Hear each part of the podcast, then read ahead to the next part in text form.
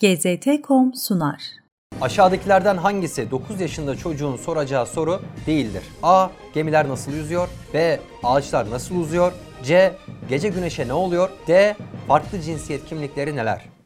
Birçoğunuz için cevap tabii ki D şıkkı ancak BBC böyle düşünmüyor. What are the different gender identities? That's a really, really exciting question to ask. Kanalın eğitim amaçlı hazırladığı bu videoda bu sorunun çocuklara ezberletildiği ortada. Ancak haberim yokmuş gibi çek edasıyla soran eğitmen programın cevap kısmına geçiyor ve çocuklara yüzün üzerinde cinsiyet olduğunu söylüyor. Do you know there are so many gender identities? So we know we've got male and female, but there are over a hundred, if not more, gender identities now. Çocuk muhtemelen içinden ne diyor bu diyor ama eğitmen devam ediyor. So we know that some people might feel like they're two different genders. So people might think they're bigender, and then you've got some people who might call themselves genderqueer, who are just like, I don't really want to be anything in particular. Bir çocuk programının içinde ne olmamalı diye özenle düşünüp çocuk programının içine koydukları yayın velilerden gelen yoğun şikayet üzerine kaldırıldı. Fakat bu buzdağının görünen yüzüydü. Why would being a boy make you unhappy, do you think? Because I just don't feel like I should be a girl. I mean, a boy. I feel like I'm in the wrong body.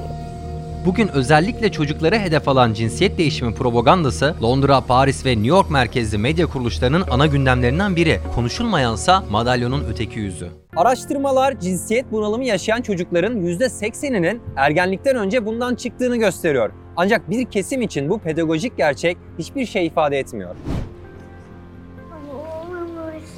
Looks a like a little little shy.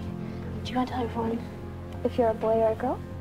Phoenix would like you to know that she's a girl and she prefers she and her pronouns. Tabii ki çocuğun böyle bir isteği yok. Muhtemelen bu kavramlardan haberi dahi yok. Olan şey bizzat öz ailesi tarafından bir propagandanın kurbanı haline getirilmesi. Bunun bir adım ötesinde bu öz aile çocuklarının cinsiyet değişimini paraya çeviriyor. Bu çocukların ağzından kitap yazıp imza günleri düzenliyor. Can you sign?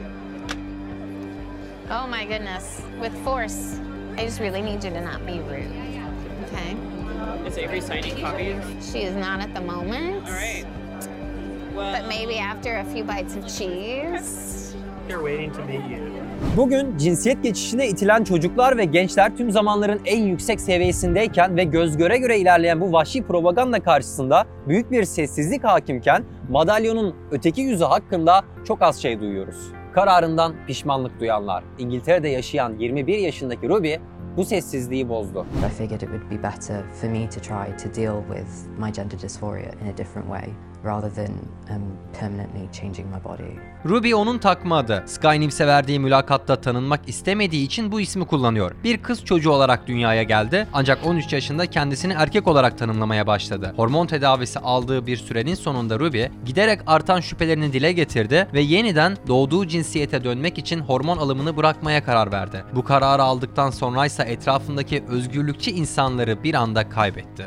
I didn't feel like there was any support out there other than like a few friends online. Ruby bu noktadan sonra sürecin başıyla ilgili kendisini sorgulamaya başladı. Terapiye ilk gittiğinde kendisinin yeme bozukluğu olduğunu, cinsiyetiyle ilgili yaşadığı kafa karışıklığının bundan kaynaklanmış olabileceğini ancak doktorun bu ikisi arasında hiçbir bağ kurmadığını söyledi. None of the therapists that I spoke to um, brought that up. They didn't think that it was linked. Do you? I think so, yes, because it they're both kind of based in how I feel about my body.